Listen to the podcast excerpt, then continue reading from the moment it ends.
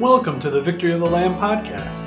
We are a simple, straightforward Bible teaching church located in Katy, Texas. If you're in the area, we'd love for you to stop by anytime. Otherwise, we hope you use this podcast to grow in your faith and be confident in sharing that faith with many. You can find us online at votl.org.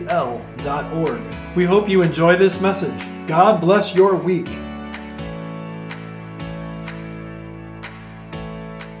Have you ever heard of the man named Benoit Lecomte? Probably not. He's a Frenchman. You maybe figured that out even if you don't know who he is. And in 1998, Benoit Lecomte swam, swam across the Atlantic Ocean. He started in Massachusetts, and 73 days later, he reached the shore of France. And that probably brings a lot of questions in your mind. How did he eat? How did he sleep? How did he not become great white shark food? Well, here's how it happened.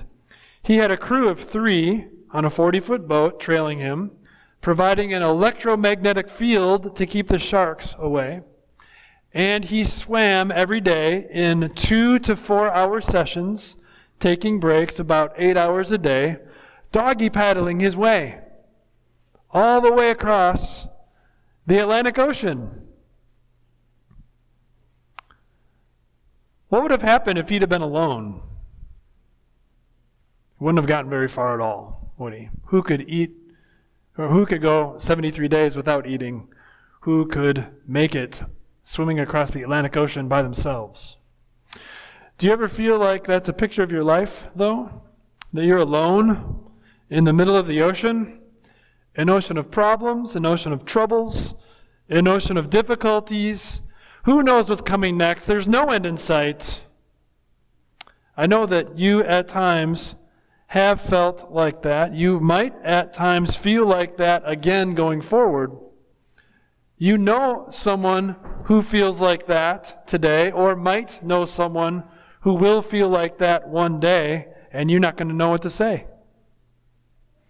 Today, Jesus assures you that part of what he gives you is not just trust in his word and the forgiveness of sin which lasts forever, not just a home in heaven waiting for you one day at the end of your life, but also divine endurance Jesus has grit, and he gives you his grit. Jesus has longevity, and he gives you his longevity. Jesus has endurance, and our Good Shepherd gives us his endurance. Let's drill deeper into that in the sermon verses before us today from 1 Peter chapter 2 beginning at verse 18. And in order to understand verse 18 a little, little better, the word slave and the word master is going to come up. Don't think about 1800s in the South. Don't even think about today anywhere necessarily. Think instead of a normal job, because that's how it was in the Bible times far more often than not.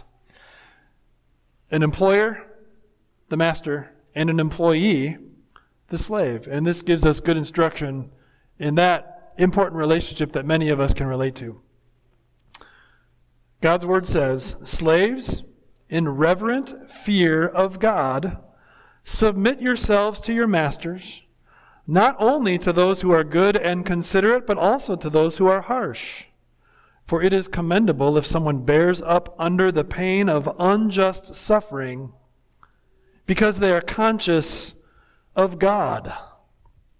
But how is it to your credit if you receive a beating for doing wrong and endure it?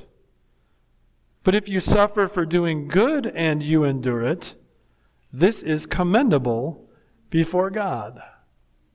Two big themes come out here, which I know you can relate to. One of them is unjust suffering. I'm suffering today and it's not fair how it happened. And it's not fair how it went down. And I feel like I'm doggy paddling in the ocean with no end in sight of this unjust suffering, and sinking down. The other theme that comes through in those verses I just read is another familiar one. Two wrongs don't make a right. Just because someone causes you to suffer unjustly does not give you the right to then cause them or anyone else to suffer unjustly in return. What the holy writer Peter is getting at here is when someone causes you to have unjust suffering, the best path forward is to be conscious of God, to have reverent fear for God. And then you will handle this in the best possible way. Because if you have reverent fear for God when you are suffering unjustly, you will have love and forgiveness for the one causing you to suffer. You will be a help and a blessing to the people around you. And you won't cause their sin, as they're causing you to suffer unjustly, to become more sin of your own. Difficult, easier said than done, for sure but important and even essential. And hopefully now you're starting to think through why it is so invigorating, comforting, bolstering to hear a message like Jesus Himself gives you His divine endurance, even when you're suffering unjustly. Because if there's anyone out there who knows what it's like to suffer unjustly, it would be Jesus, would it not? How did he handle it? How did he handle it when they were treating him so harshly? When they were rolling their eyes as he brought them divine truth from heaven? When they stopped off in another direction, when they insulted him with every word that came out of their mouth, when they trampled on his grave while spiking him to the cross, and it got louder and louder the more they heard him. How did Jesus handle all of that? St. Peter tells us a little bit about it. He says, To this you were called because Christ suffered for you, leaving you an example that you should follow in his steps. He committed no sin, and no deceit was found in his mouth. When they hurled their insults at him, he did not retaliate. When he suffered, he made no threats, though suffering unjustly. Instead, he entrusted himself to him who judges justly.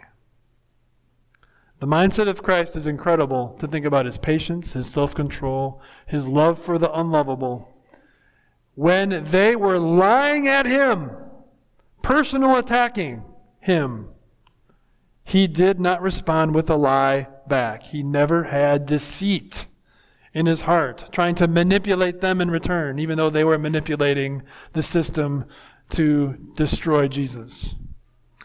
When they insulted him, one after the next, after the next, after the next, convincing others to do the same in a mob, he did not insult them back in return. He did not retaliate with insults. Jesus did not explode with temper, and he did not implode, wishing he could destroy them, but knowing he couldn't just right then.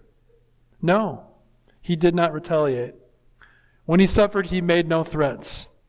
Instead, he entrusted himself to God as Heavenly Father.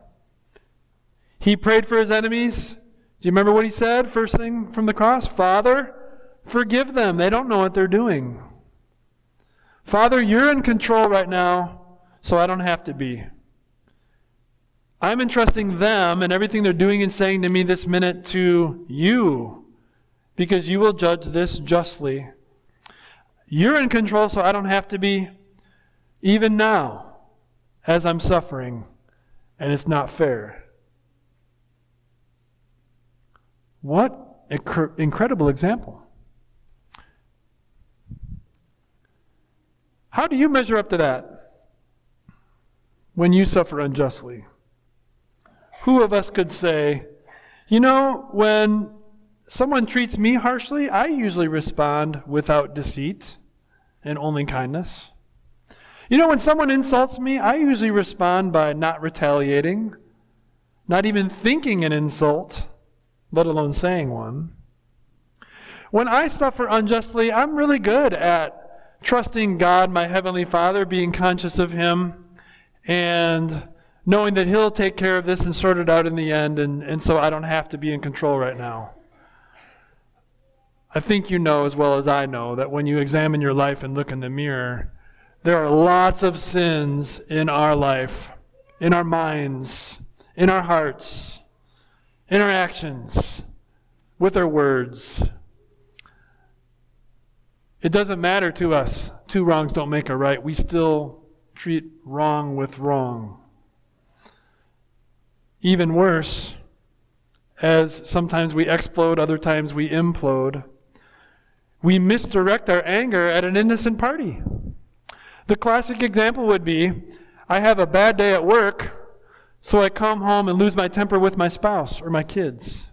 Or the opposite I'm having a really bad time at home, and so I lose my temper with my coworkers. It's not their fault, and yet that's how it goes. Worse yet, we listen to Satan's lies. Did you know the devil lies to you all the time? Because he is trying to destroy your relationship with God. He is trying to destroy your connection to Christian endurance through Christ. Do you know what he says to you? He says to you, even though it's not true, look how alone you are in this ocean of problems. Wow. You better get going on fixing this, but guess what? You can't. It's too big, it's too deep, it's too endless. Aren't you tired? Isn't this exhausting? On and on and on. Satan lies to us, leading us to think just because we can't fix it, that means God can't either. Just because we feel sad and tired and alone, then that must be true that we're tired and alone and God has abandoned us. That is heaping sin upon sin, though, dear Christian. To listen to Satan's lies instead of to God's truth. Because the truth is, He has never abandoned you. He will never abandon you. He can't turn it off, His love for you. Why did Jesus suffer in the way that He suffered? Why was he so self controlled and patient and enduring? Did you catch the two little words in the verse that I read a little bit ago? Verse 21 Christ suffered for you. That's why he bothered to go through with it. That's why he didn't shirk back from the cross. That's why he didn't insult back or retaliate with a threat. He suffered for you so that he could announce to you today and every day going forward, as well as every day in the past. Your sins are forgiven by Christ's finished work. Heaven is your home because of Christ's finished work. Yes, the ocean of life, with all of its problems, is wide and deep and long and seemingly endless, but it's not endless. There is another shore, and you are going to get there in Christ. He promises you heaven is your home. By his wounds, you have been healed.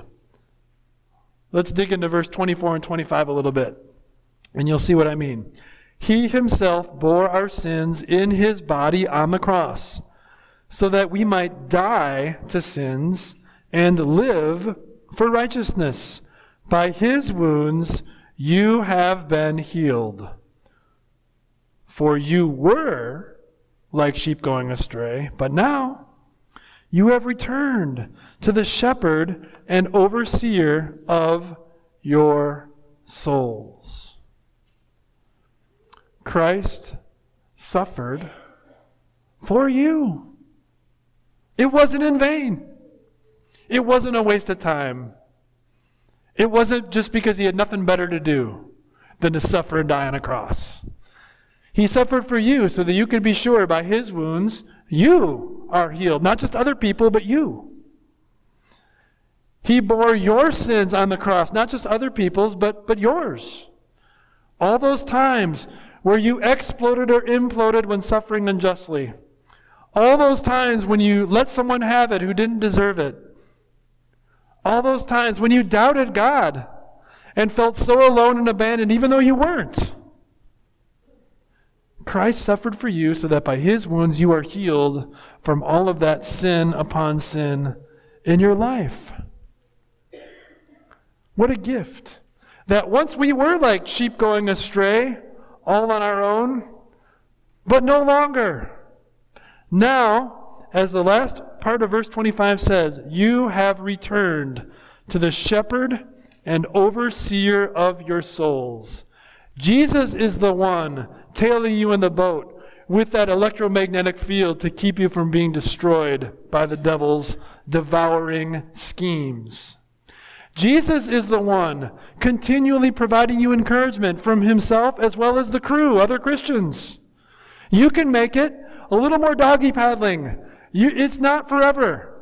I know you're tired, but keep going.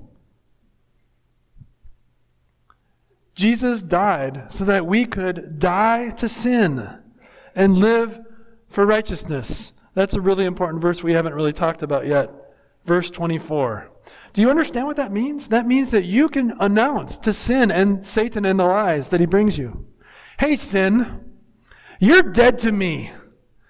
We got no connection anymore. That doubt, that desire to be in control, that believing of Satan's lies, sin, you're dead to me. We're done.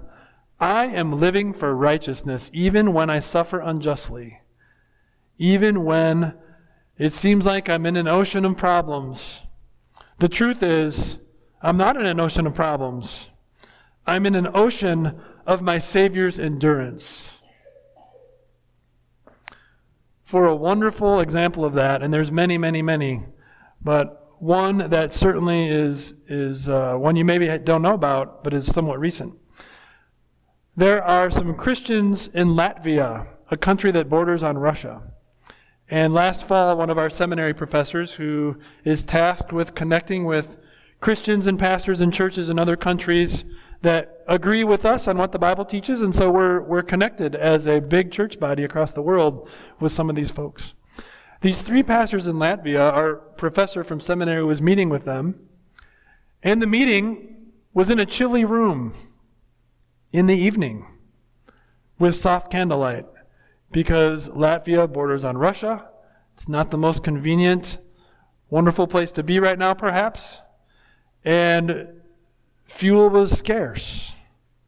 Resources need to be conserved.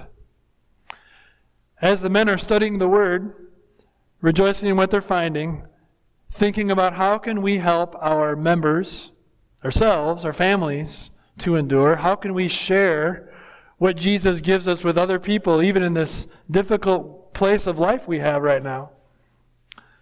They were making plans for the next visit, and the pastors wisely said, Why don't we wait to see how we get through the winter first before we make plans for the, the next time we get together?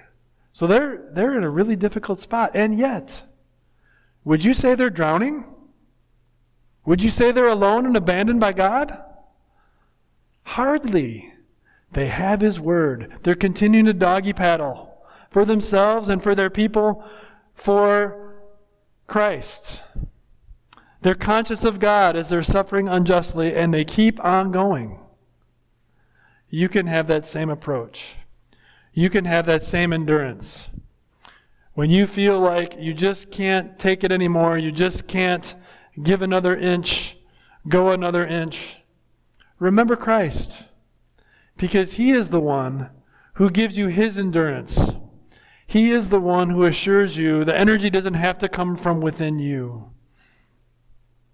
He is the one who reminds you constantly through the Word that you're not swimming through an ocean of problems in this life. You are swimming through an ocean of truth in God's Word and forgiveness from His gracious promises And that means you will reach the other side. Set your heart on that other shore. Heaven is your home. Amen.